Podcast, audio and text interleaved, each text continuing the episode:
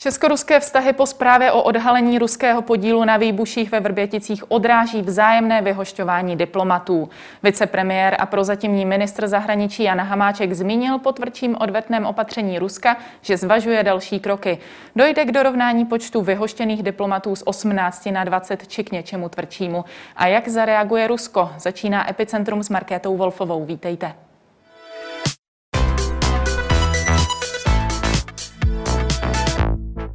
Ve studiu vítám bývalého velvyslance v Rusku Petra Koláře. Dobrý den. Dobrý den.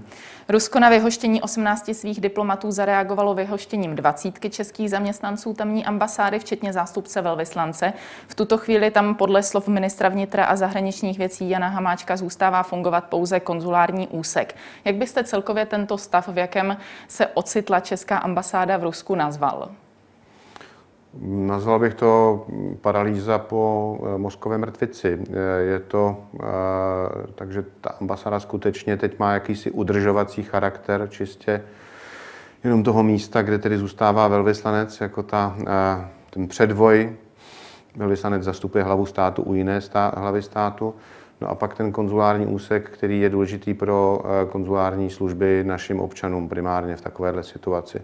Nicméně bych skoro doporučil našim občanům, kteří pobývají dnes v Ruské federaci, aby velmi seriózně zvážili, jestli tam skutečně musí pobývat a nebylo by lepší za toho daného vývoje, kdyby se přesunuli aspoň na nějakou dobu domů. Hmm, takže jde o velice zásadní okleštění velice zásadní.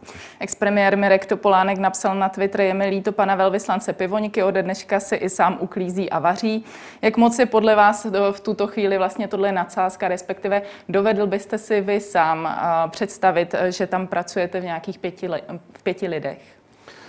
Tak ono to musí být skutečně poměrně bizarní situace teď, protože ta naše ambasáda v Moskvě je obrovský komplex. To je velmocenská eh, budova téměř.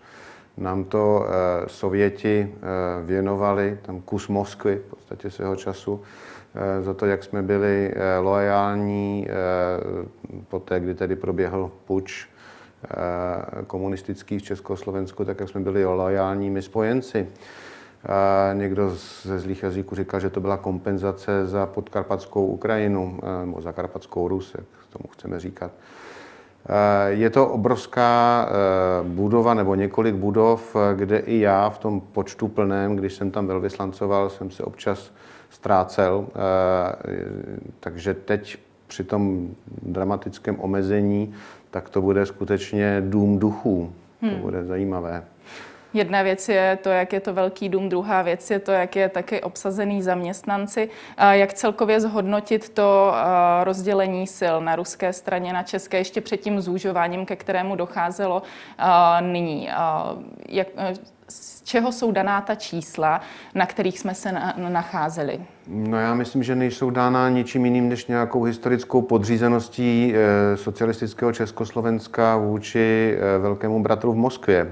A tradičně to zůstalo. Ono to bohužel je tak, že eh, Rusové jsou ve svém přístupu přísně, nebo tedy byli až do posud, přísně reciproční když jsme vypovídali nějakého ruského eh, diplomata, mm, tedy v uvozovkách diplomata, špiona, tak eh, oni udělali vždy to samé. Eh, teď je to tak, že nám dokonce vypovídali o dva víc. A to je, myslím si, docela dobrá nahrávka na smeč z naší strany. K tomu se ještě dostaneme, předpokládám. No takže ten, eh, to, to, ta disproporce, která tady byla, ty, těch 140 jejich diplomatů eh, a v době, kdy jsem tam byl asi 13 eh, našich, tak to skutečně je jedna ku deseti. Já si myslím, že teď máme příležitost to srovnat, hmm. protože, jak jsem naznačil, ten balón je teď na naší straně hřiště a chtělo by to smeč. Nám zůstává v Moskvě nějaký počet lidí, a já bych teď eh, udělal to, být tedy, eh, mít ty kompetence a být na straně české vlády, že v Praze na ruské ambasádě nechám přesně tolik lidí, kolik je eh, na naší ambasádě v Moskvě. Hmm. Vy tedy zmiňujete příležitost pro jakési vyrovnání sil. Dokonce jste eh, včera v rozhovoru pro Blesk zmínil, eh, že by se dalo uvažovat eh, v případě toho recipročního postupu dokonce o tom, že bychom tam nechali prakticky jenom velvyslance, jestli se nepletu. Tak ono to vlastně dneska tak skoro vypadá. Já jsem říkal velvyslance a konzulární službu, protože to je důležitá pro naše občany. Samozřejmě i pro občany Ruska, ale v dané situace hlavně pro naše občany pokud by potřebovali náhradní doklad nebo nějakou konzulární výpomoc. Eh, jsou různé situace, kdy eh, tu pomoc té ambasády potřebujete a to je obvykle práce konzulů.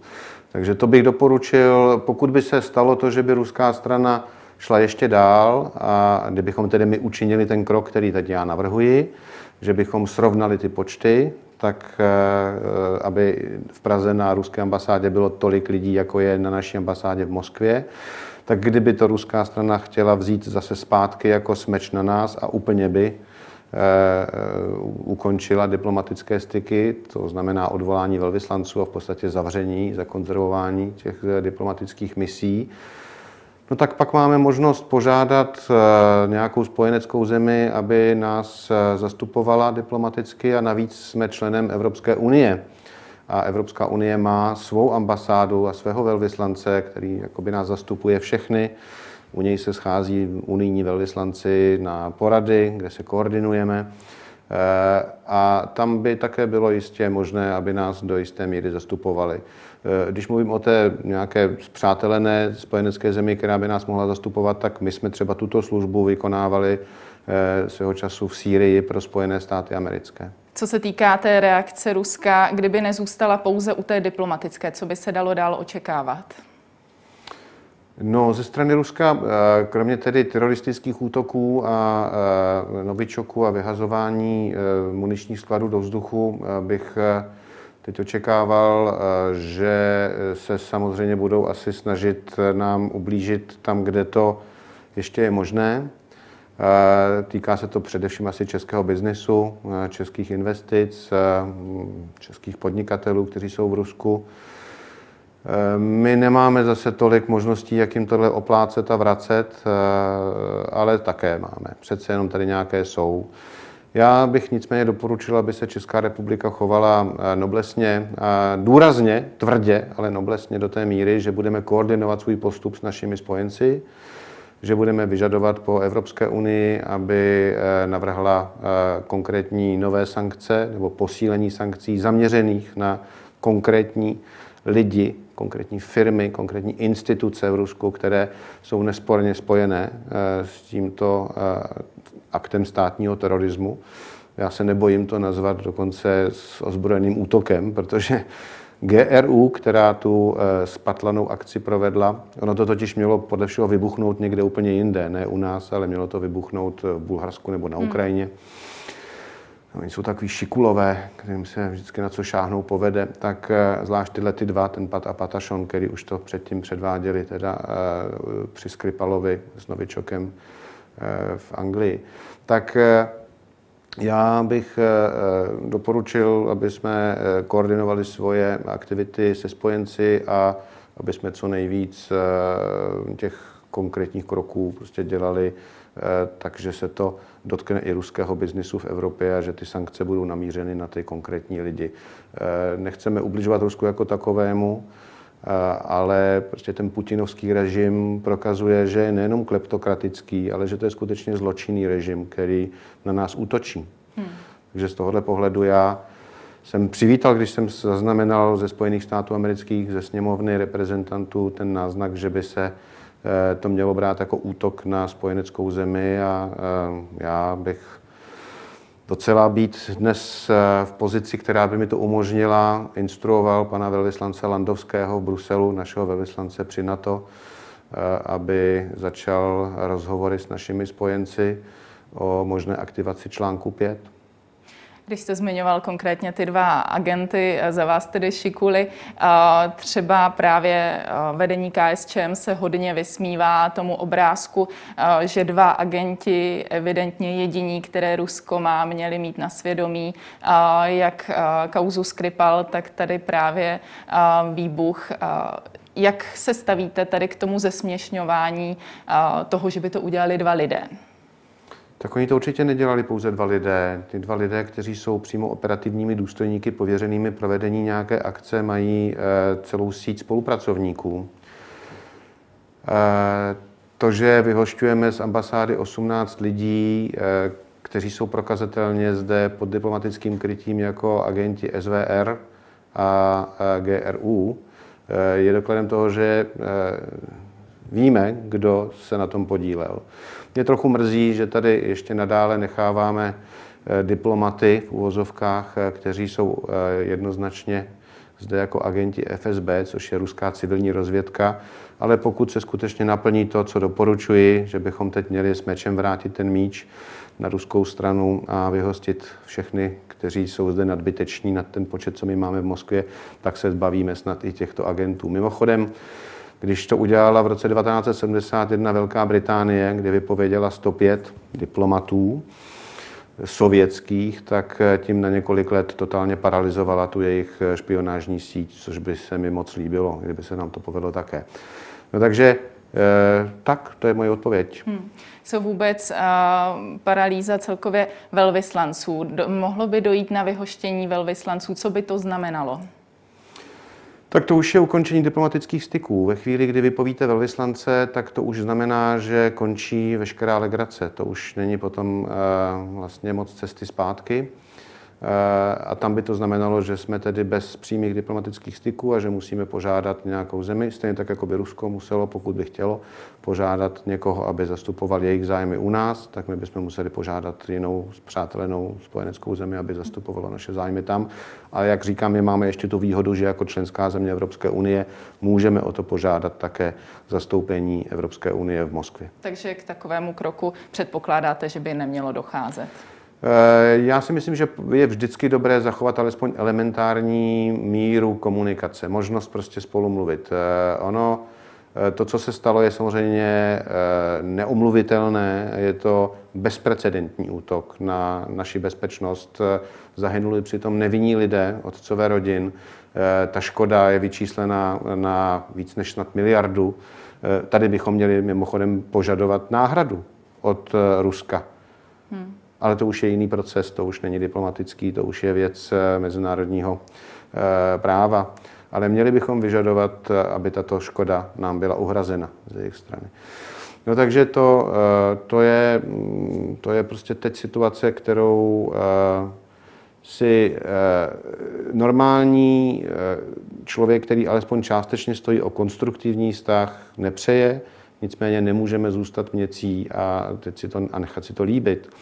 Eh, přesto bych alespoň ten elementární eh, kanál diplomatický na úrovni velvyslanců zachoval. Hmm. Vy jste také zmiňoval tu paralýzu, která se Velké Británii povedla vůči ruským agentům v minulosti. Armádní generál Petr Pavel včera v epicentru blesku upozornil na to, že agentů ruských tajných služeb je v Česku pod diplomatickým krytím mnohem víc než těch 18 vyhoštěných. Vy jste to také eh, nakousnul. Odhadnul to zhruba na polovinu z těch 135. Vidíte ten počet zhruba podobně podle nějakého vašeho odhadu osobního? Tak my ty informace panem generálem poměrně eh, intenzivně sdílíme, takže já nemohu říct nic jiného, než to, co řekl pan generál. Ne, že nemohu ani nechci, protože jsme v tom ve shodě. Andrej Babiš chce odtajnit materiál Bezpečnostní informační služby, jak řekl on sám, aby si každý mohl udělat vlastní obrázek. Co všechno se vůbec odhalit dá? Respektive může dojít k nějakému většímu odhalení, eh, než jakého jsme se doteďka dočkali? Může, ale musíte eh, velmi pečlivě zvažovat, co odhalujete, abyste neohrozila eh, naše agenty, eh, rozdělené operace, které máme v Rusku a v jiných zemích. To je strašně citlivé rozhodnutí, kdy se rozhodujete o zveřejnění něčeho, co může mít nedozírné následky pro konkrétní lidi, pro ty, kteří s námi spolupracují. Eh, každá rozvědka pracuje se svými spolupracovníky, které získává v té eh, jiné zemi. Takže na to musíme myslet, eh, abychom neohrozili nejenom bezpečnost státu a našich agentů, ale i těch, kteří s námi spolupracují a případně operace, které jsou rozpracované. Hmm, takže za vás by to spíše nebylo žádoucí nějaké zásadní? Je to žádoucí, je to velmi žádoucí. Já myslím, že naše veřejnost si zaslouží, aby byla informována o tom, co vedlo naši vládu k takto dramatické změně kurzu, k takto zásadnímu eh, posunu a rozhodnutí. Eh, a domnívám se, že je tady eh, jako další věc, která je nebývalá zatím, Hodně lidí dnes kritizuje to, že náš prezident se ještě nevyjádřil. Eh, já to beru takže tu sklenici vidím spíš než z půlky prázdnou, z půlky plnou. To, že se prezident nevyjádřil, to, že akceptoval ty důkazy a to, že akceptoval postup vlády, který je v našich podmínkách nebývale tvrdý, i když já bych preferoval tvrdší, ale uznejme a přiznejme, že toto rozhodnutí této vlády je eh, dramaticky eh, jiné, než bychom očekávali ještě nedávno. My hmm. jsme tady slyšeli o Sputniku a eh, o tom, že bude Rosatom připuštěn do Dukova na, o samitu Biden, Putin u nás v Praze a tak dále. Tak v tomto ohledu je to prostě dramatické rozuzlení, nečekané, to je jak z nějakého thrilleru. A prezident mlčí.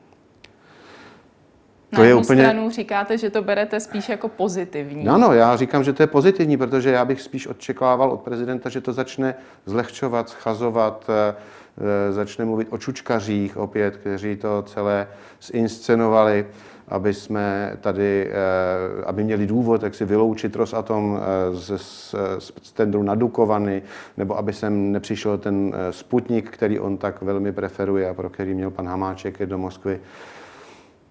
A on mlčí. Eh, vzal si týden na to, než se vyjádří. Co je Takže podle prav... vás ten důvod? No, no, pravděpodobně jsou ty eh, důkazy tak jednoznačné a jasné, že prezident, eh, ani tento prezident, kterého já osobně dlouhodobě pokládám za v podstatě ruskou spojku, za jakéhosi ruského trojského koně mezi námi, rusko-čínského tedy, tak eh, že tento prezident, když se nevyjadřuje a přijal akci vlády, tak jak probíhá na vypovídání diplomatů a eh, velmi mm, velké napětí v těch vzájemných stazích a mlčí, tak to znamená, že prostě asi nemá, co by k tomu řekl eh, na obhajobu Ruska v dané situaci. A to bych možná vzkázal i těm komunistům, které jste zmínila, když to zesměšňují tak eh, by měli možná jít za svým velitelem eh, na Pražský hrad a tam se zeptat, jak to teda pan prezident vidí, proč mlčí, eh, když si z toho oni dělají legraci a pan prezident ne, tak by to pro ně mohlo být instruktivní docela. Na druhou stranu vyjádří se o víkendu. Co očekáváte, že řekne? To já, kdybych věděl. Uh, upřímně řečeno, já jsem vždycky rád, když pan prezident mlčí, uh, protože to nespůsobuje to ujímání, které se mi obvykle děje, když, když nemlčí. Eh, ale co, se, co plánuje říct, eh, čert ví, možná čeká na nějakou zprávu z Moskvy, možná ten svůj projev teprve překládají z ruštiny do češtiny. Nevím, možná se rozmýšlí, jestli má zůstat eh, obhájcem českých národních zájmů a bezpečnosti, nebo to zase nějak otočit ten překlad z ruštiny do češtiny, to je takový uh, nyní hodně často objevovaný se vtípek. Nicméně kdo nemlčel a je to bývalý prezident uh, Václav Klaus, ten vydal své prohlášení na webových stránkách institutu uh, Václava Klauze. A když budu citovat, věřím, že kdyby v amerických prezidentských volbách znovu vyhrál Trump a byl dnes prezidentem, opožděná kauza Vrbětice by nenastala. Naší vládě a s ní zpěté pseudo-opozici dochází, že covidem nelze strašit lidi do nekonečna a proto zoufale hledali jiného vykonstruovaného strašáka, který by lidi udržel ve strachu. Co tedy říkáte na jeho reakci? Tak je to eh, názor, na který má pan prezident, ex-prezident Klaus eh, jako občan právo. Já eh, se musím přiznat, že hlavně v poslední době, kdykoliv pan ex-prezident Klaus se k něčemu vyjadřuje, tak mám podobné ujímání, jako když se to týká, nebo když se vyjadřuje prezident Zeman. Eh, já jsem dlouho s panem prezidentem Klausem spolupracoval, ať už v pozici velvyslanecké na různých místech nebo jako náměstek ministra zahraničí. A přestože jsme v mnoha ohledech spolu často nesouhlasili, tak jsem ho respektoval a dokázal jsem si ho i vážit. V posledních letech se ovšem děje něco, co eh, mi moje hlava moc nebere, když vidím eh, ex-prezidenta Klauze na billboardech Alternative für Deutschland třeba, nebo že se schází s paní Le Pen a říkám si, co se mu stalo, kam se nám to posunul. Jeho konspirativní vidění světa, kdy nám podsouvá, že kdyby byl v Americe Trump, tak celá tato kauze není, protože je řízená tou Bidenovou bandou eh, demokratů, eh, tak to už je opravdu zahranou. A, a já, já si vždycky říkám, bono, komu to prospívá, a eh, protože jsem prostě deformován profesionálně a snažím se vždycky vidět věci v souvislostech a komplexně, tak si říkám, no jo, no teď vlastně kdo platí Institut Václava Klauze? Kdo platí nájemné v jeho zámečku? A je mi to líto. Je mi to líto, protože eh, prezident, ex-prezident Klaus je součástí naší transformace eh, z komunistické eh, totalitní země na svobodnou demokratickou zemi se postavenou na tržním principu a na vládě práva a On je teď jakoby na úplně druhé straně barikády a je mi to skutečně líto. Jak myslíte, že se tam dostal? Hmm, těžko říct, co se odehrávalo v jeho hlavě. Já jsem prostě se znepokojením sledoval ten přerod toho eh, obdivovatele Margaret Thatcher eh, k tomu člověku, který, kterému imponují ty východní režimy a ti různí Nazarbajevové a Putinové a tak dál. Takže smutný příběh, eh, eh, který ještě ale není u konce, třeba se ještě něco stane a pan prezident se opravdu eh, probere a bude to zase ten český patriot, ten vlastenec, kterému leží na srdci budoucnost této země jako součástí, součástí civilizované západní společnosti. Hmm.